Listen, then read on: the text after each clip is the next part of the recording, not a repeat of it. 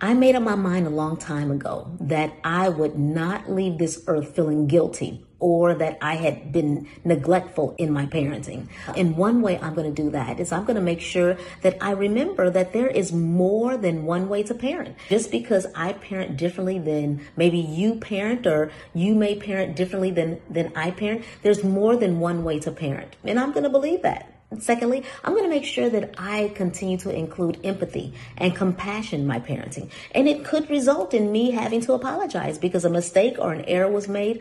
I want to make sure that I do that. And then thirdly, I will just continue to not compare myself to anyone else. And a good way to do that is for there to be a, a decrease in social media. So this is what I'm going to utilize to make sure that, yep, I avoid leaving here feeling guilty or that I have been, again, neglectful in my parenting.